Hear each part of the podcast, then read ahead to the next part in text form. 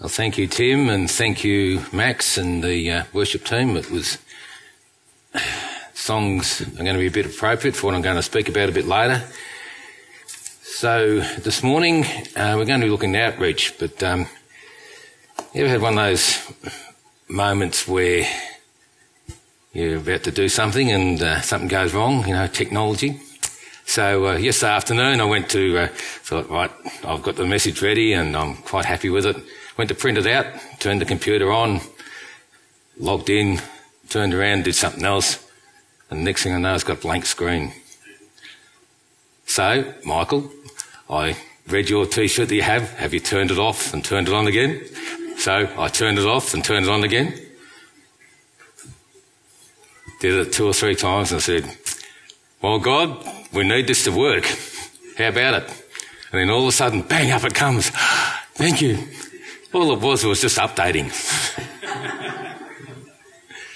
so it was, it was a, one of those moments anyway.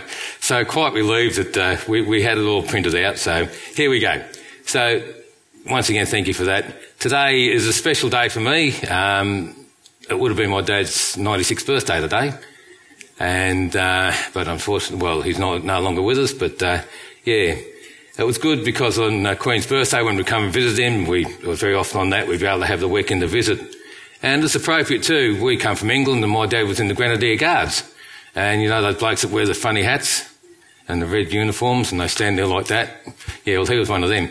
And uh, he actually got to go in the Trooping of the Colour, so that's my 15 seconds of fame and that's about all I know. But yeah, but this morning, we're not here to talk about the Queen's birthday or the Queen, but we're here to worship and talk about the King of Kings, aren't we? So this morning, as I said, it's, it's, on outreach, and we have our little clicker here. Whether it works or not is another thing. I know that Fred had some issues with it a few weeks ago, but see how we go. Oh, made some noises. Yeah, that's a good start. So we've got the first slide up here, and it's all about outreach. So as uh, an eldership, we've decided to be looking at outreach. The last month we had um, the missionary month where we were able to get many missionaries, and I thought we had a really good missionary month of hearing from different ones and focusing on the missions that were there. And uh, now it's time to look. They go out and do outreach. How can we as a church and how can we as a people of the church prepare ourselves so that we can go and outreach to our local community and to go on from there?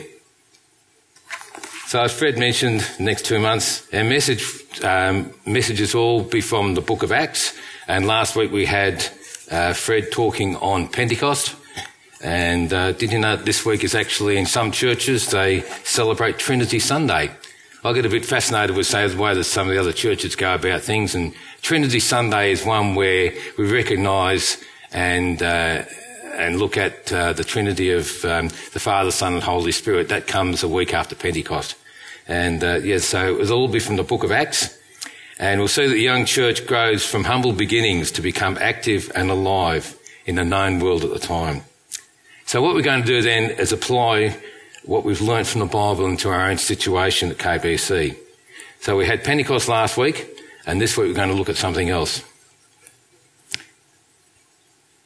Our Bible reading this morning comes from Acts chapter 1 and the first eight verses. Fred did touch on a couple of these before, but here we go.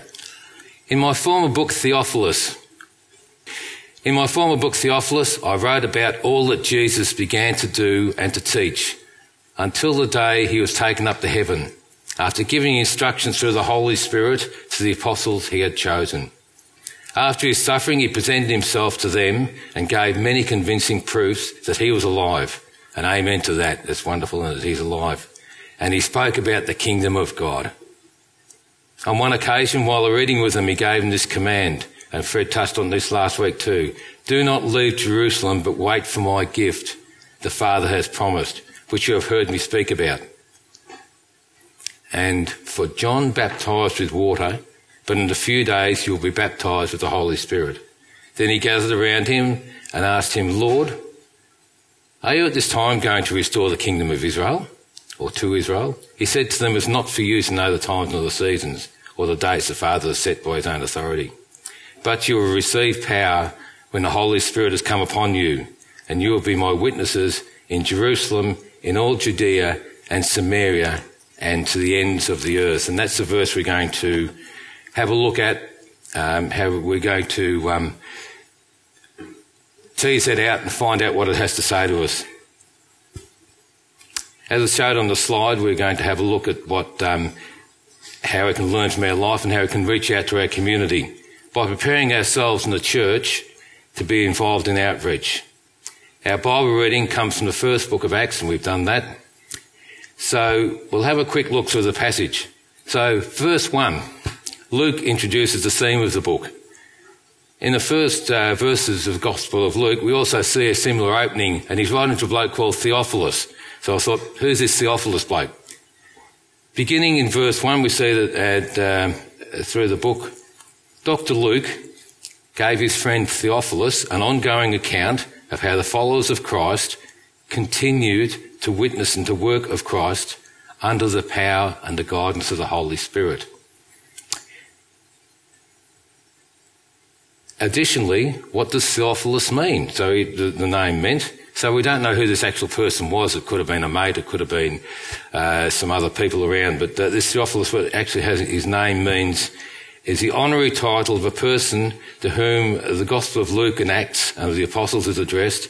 Both Luke and Acts are written uh, as it appears therein means the friend of God or loved by God or loving God in the Greek language.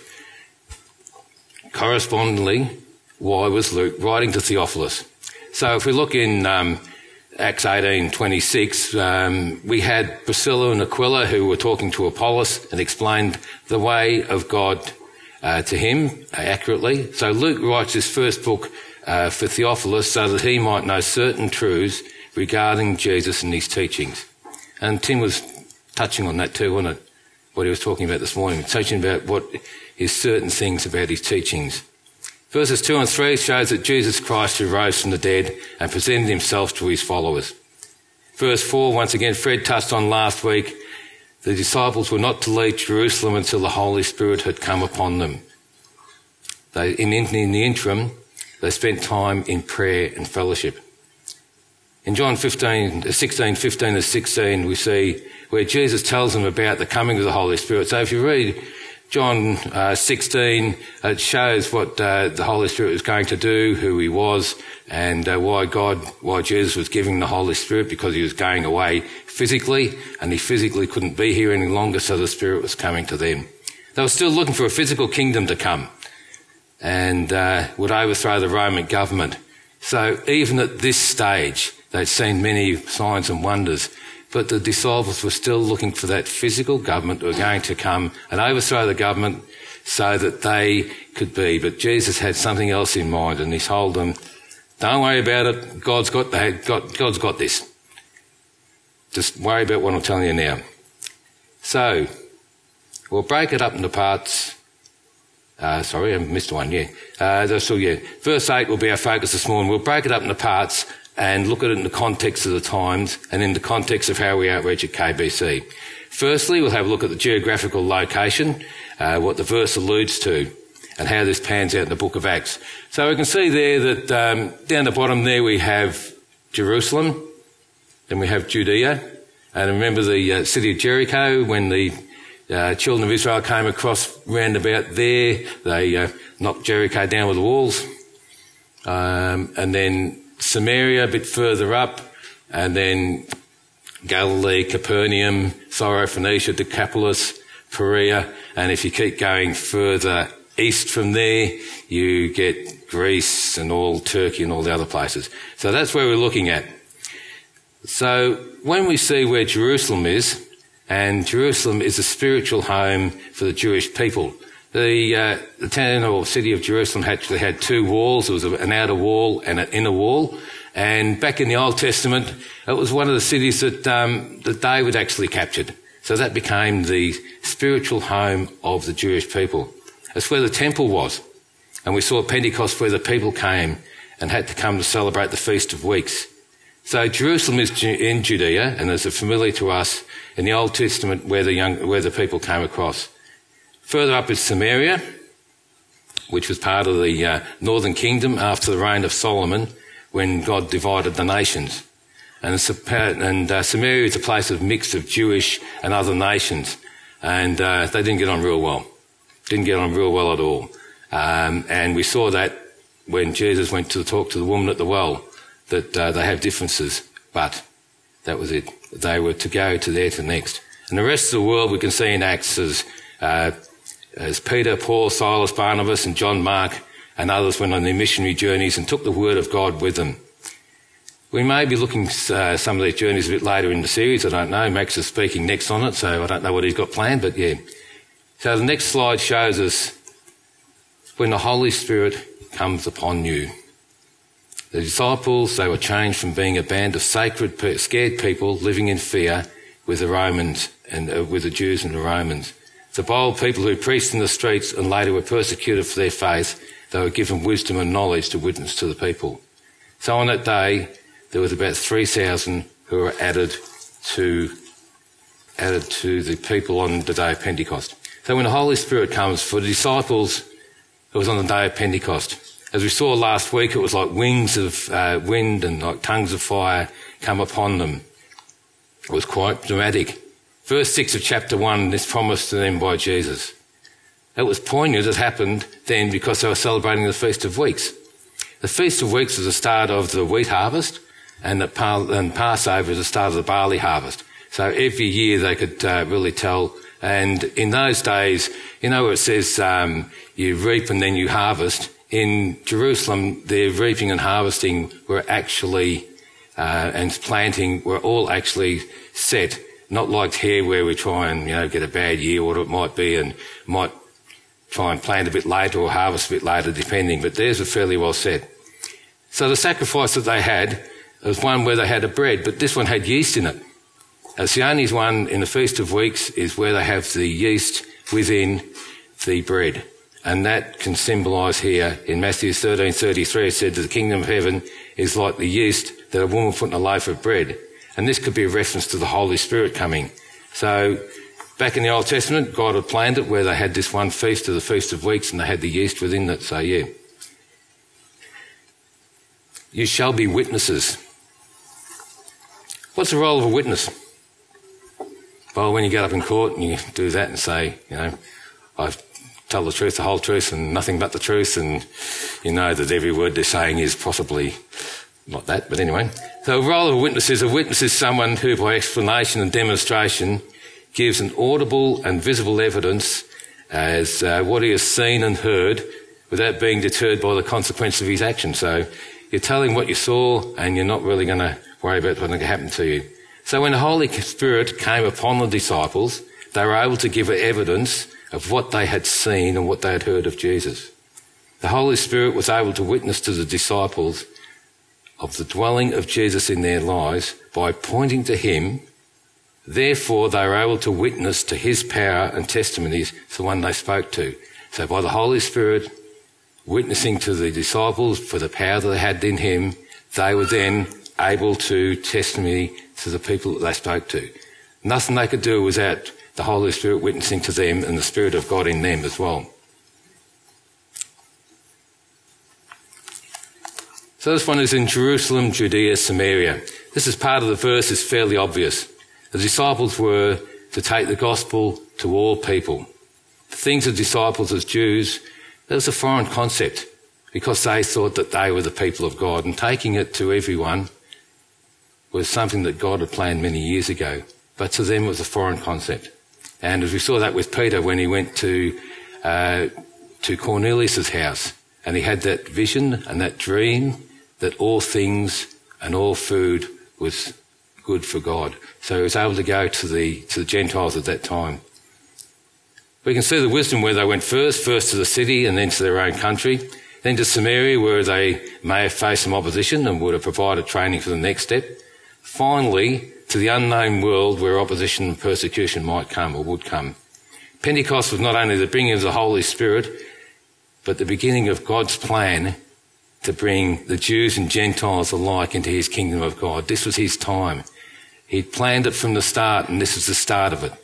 It also heralded the start of the last days by the coming of the Holy Spirit. So whenever we talk about the last days in the scriptures, we look back and we can look at the time of Pentecost as when everything was fulfilled, when the, the promise that uh, from Joel that the Holy Spirit would come, and this was the time of the starting of the of the last days, which we are living in now, and continue to live in, and there will be some time when God's timing is perfect that we have to be ready for Jesus coming again.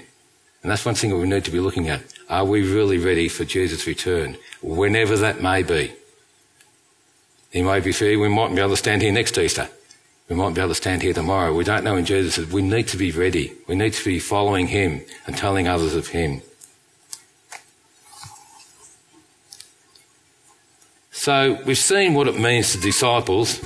So now we'll apply it to our own times. So when we do this, it's important that we have looked at the passage in the context that it is written.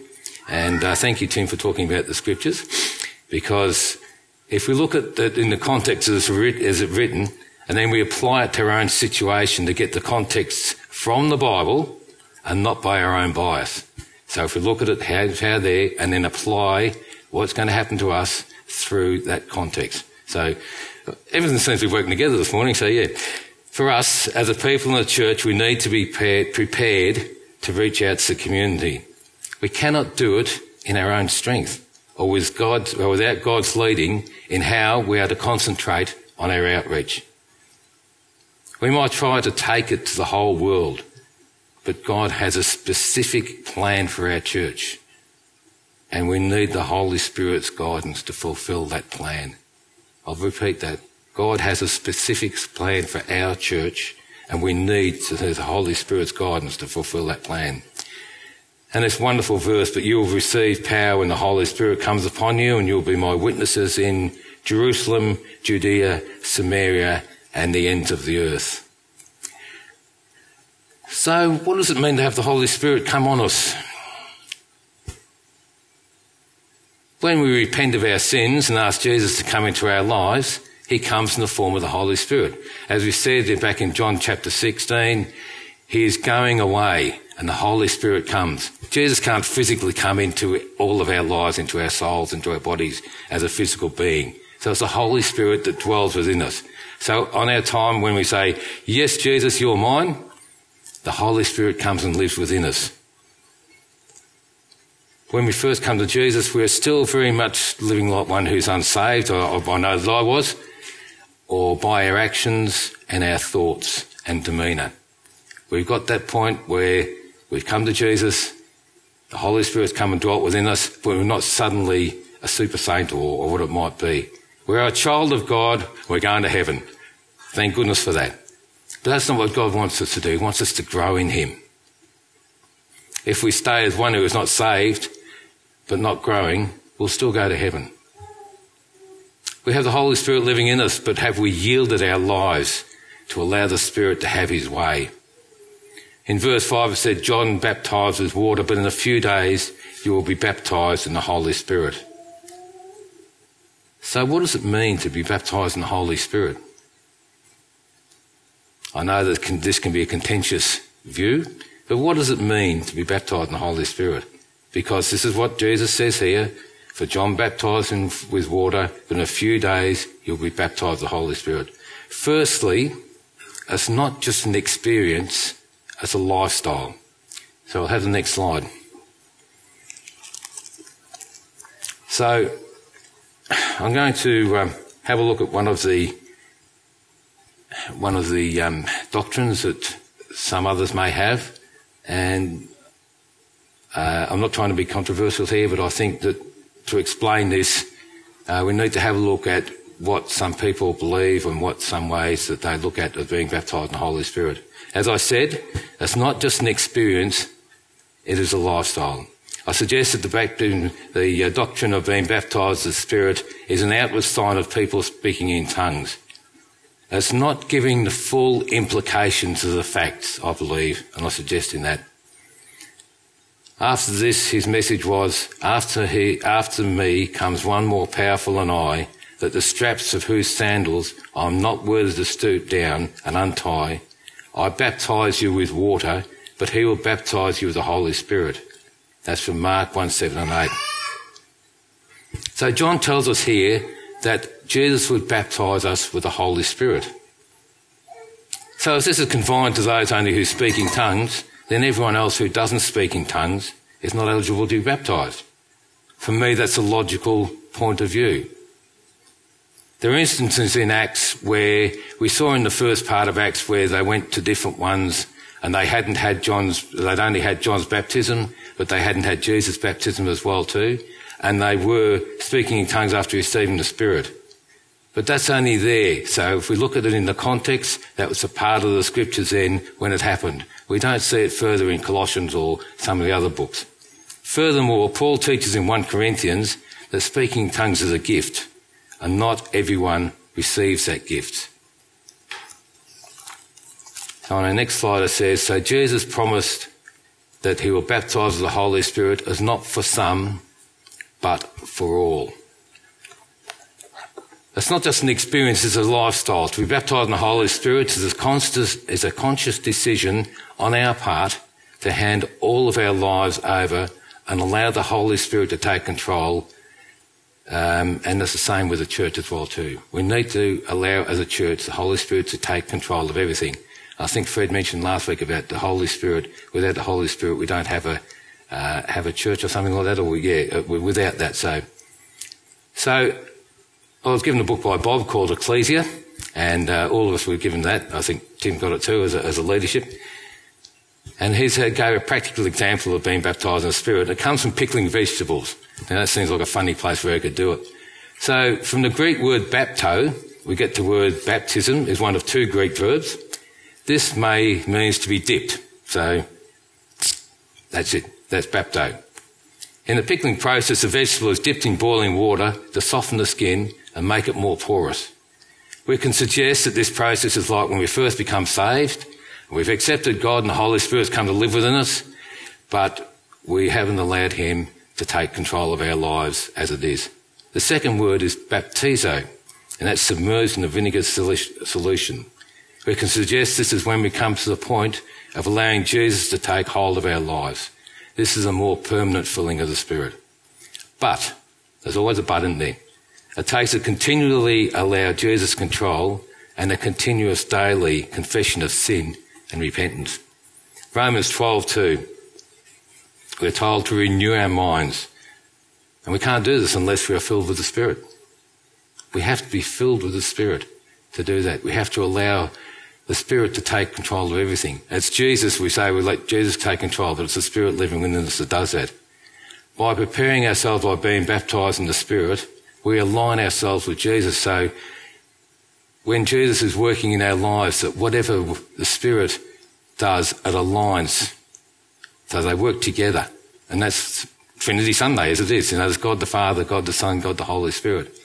There's not three separates, it's three working together to be able to, to guide and to lead.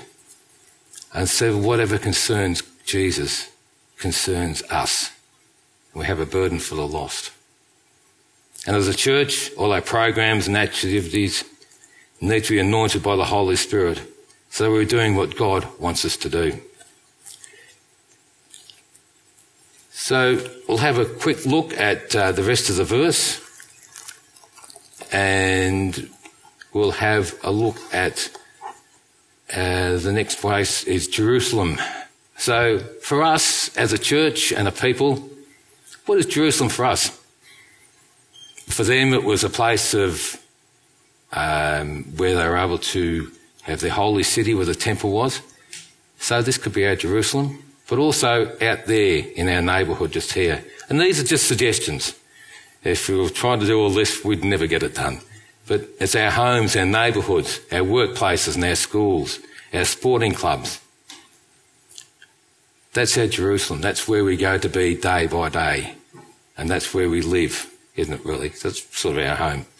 As a church, it's our youth group, kids clubs, next gen, play group, the community garden, the coffee cart, Incas, and to add more to that. Next slide is Judea. So physically, we put ourselves in our shire being active across the communities. working with and supporting other churches as one of the bigger churches, supporting some of the smaller struggling churches in our denomination. We have uh, Barham, we have Cohuna. Also, inter-church activities, our Baptist pastors be really good. Once a year they get together. They're coming up on the 3rd and 4th of August, I think it is. They're coming here for the, the uh, uh, thing they did last year. We were doing it and things were going really well and then bang, Danny gave us a lockdown so they all went home again. But this year, there's no lockdown, so we're going to have a great time with our, our local pastors. And they come from Bendigo over at Granite. I know they've got a pastor at Granite, but it doesn't matter. But, and then the, the, for this, the local area where their pastors get together. But wouldn't it be great if we could be able to get some from Echuca and from Boort and for Fred and for the pastors over at Barham or, or Cohuna to get together on a regular basis to support them and we as a church can support them as well too. Regularly get together. Chaplains in our sporting clubs. Wouldn't it be great to get more chaplains in our sporting clubs? Now, Cohuna is a town where they're really sporting mad. Wouldn't it be great to get a chaplain in their footy club, wouldn't it, Tim? Or a chaplain in their bowls club. Yeah. Come on, we'll, we'll pray along with Tim. Let's get behind him so we can see more chaplains. Support the chaplains in our schools. I know we don't have a chaplain here at the moment, but we've got uh, Phil over there in Cohuna, haven't we? How are we going to support him more? the church that my daughter goes to down in Melbourne, um, bloke called Owen Prout. Ever heard of Don Prout? I think Owen's his son. And he goes to a church down there in, in uh, Follow Baptist down at, uh, in the southeastern suburbs of Melbourne. And they've just started doing, he works with uh, Youth Dimensions. And they've just started doing a lunchtime program in Koo-wee-rup School and Officer School. And they're trying to, to grow that. Wouldn't it be great if we could get a lunchtime program going in the high school? Even a lunchtime time program going in that Christian school as well too. Or some of the primary schools. These are some of the things we might be able to do. Can we pray? Can we pray that God might be able to lead us to do these things? And once again, we have the Samaria. So the disciples went to Samaria and they faced some opposition. Geographically, we can outreach in our own area to those who may not be people we come in contact with regularly, the homeless, the people and families who are affected by drugs, those who may have a different sexuality. Tim touched on that this morning, but you know, how would we go if someone walked in here, bloke walked in here with a dress on and said, my name's what it might be? How would we react as a church? How do we love these people? It's a challenge, isn't it? They too may have the different same colour melanoma, but it's it's a family thing, as Tim Tim mentioned. And on racism, um, bloke called Voddie Baucham, if you see on YouTube, he'll give you the, the reason why there's racism when it comes to it. So it's actually a Marxist um, Marxist um, ideology that they bring through racism. So something you can look up as well too. So the rest of the world, and that's it. And as a church, we do well. We support it and continue to support. Can I have the next slide, please, Jerry? Yeah. Thanks, mate. Beautiful. As a church, we'll do well to support it and continue to support our missionaries well and spend a good deal of our budget on this. When I first came to the church here eight years ago, one of the things I was really impressed on was our missionary support. I come from a little church in Melbourne that um, is very missionary minded. We used to have a prayer meeting with missions and, and that. We had about 40 missionaries that we used to support in a very small way, but we're very missionary minded. And for the way that this church really deals with its missionaries, it shows the hallmarks not only of a caring church and a caring congregation. And some of our missionaries have gone to far-flung places, and uh, others are at home, like Ed and Liz and uh, the others that have gone up there. But there's a need that we need to be aware of. And uh, some of the Beehive ladies may be here this morning. Thank you. Thank you, ladies from Beehive, for what you've done. These are second generation Beehive ladies. There was a generation prior to them that prayed for, that knitted for, that sewed up for, and they used to give certain amounts of money every year. But unfortunately, Father Time has caught up with them. And uh, thank you, ladies. But with age catching up, we do thank them for that. Now we need some younger people to step up and take over and bring a fresh ideas how we go about it. So, is that you? Is that me? Male or female? Please pray if this is where God's going to lay it on your hearts to be how we can support our missions in this practical way. Have a talk to some of the old beehive ladies now. Oh, sorry. Have a talk to some of the beehive, not the old beehive. That, that wasn't very nice, was it? Have a talk to some of the beehive ladies and see where they come from. And they might give you ideas. And as it says, the harvest is great, but the workers are few. It is up to individuals and together as a group to go and make disciples so that we have more people to come into our church and make more disciples so we can expand our outreach. That's what it was in the Great Commission. Go and make disciples of all people, baptizing in the name of the Father, Son, and Holy Spirit. So a disciple, you're a disciple, you're a disciple, you're a disciple, you're a disciple, you're a disciple, I'm a disciple. That's not an elite group who used to wander around with the, and, and be all, you know, anxious and all that sort of thing. But a disciple is anyone who has given their lives to Jesus Christ. So we are all disciples. And it's all, as all disciples, it's our job to make more disciples so that we may be able to have more people. And if we get more people in the church, we'll be able to outreach more. So that's that the Holy Spirit leads us and does that. And all this is possible if we allow God through the Holy Spirit to have his way. We cannot do anything without prayer.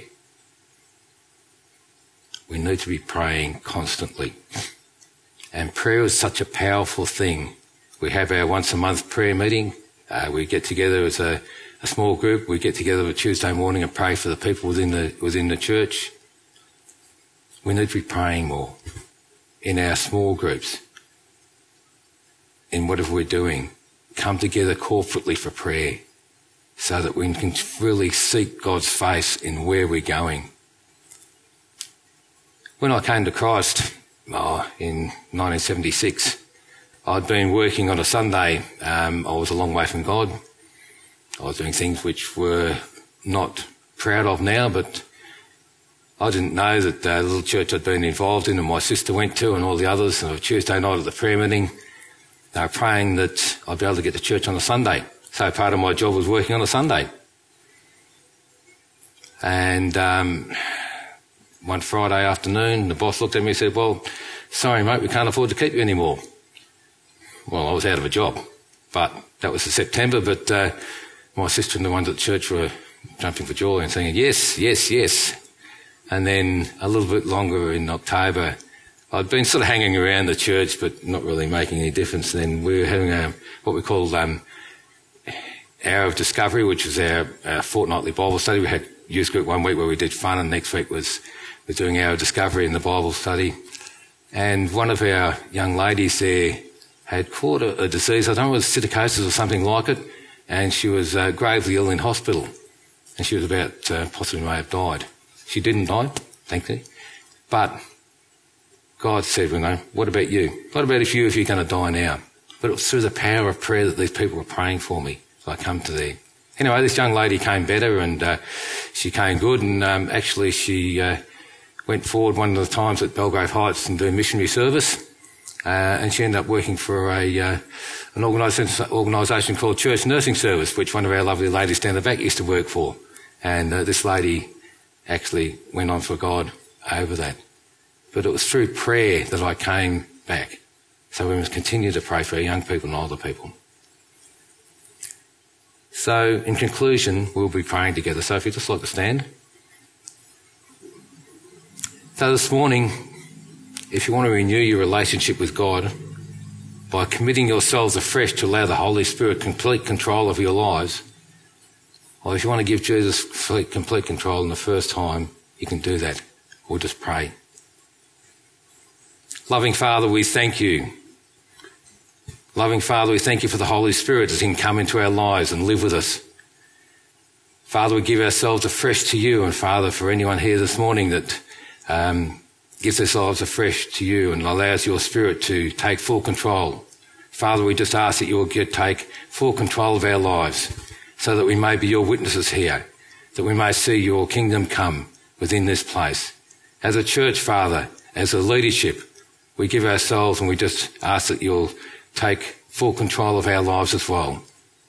In Jesus' powerful name we pray. Amen.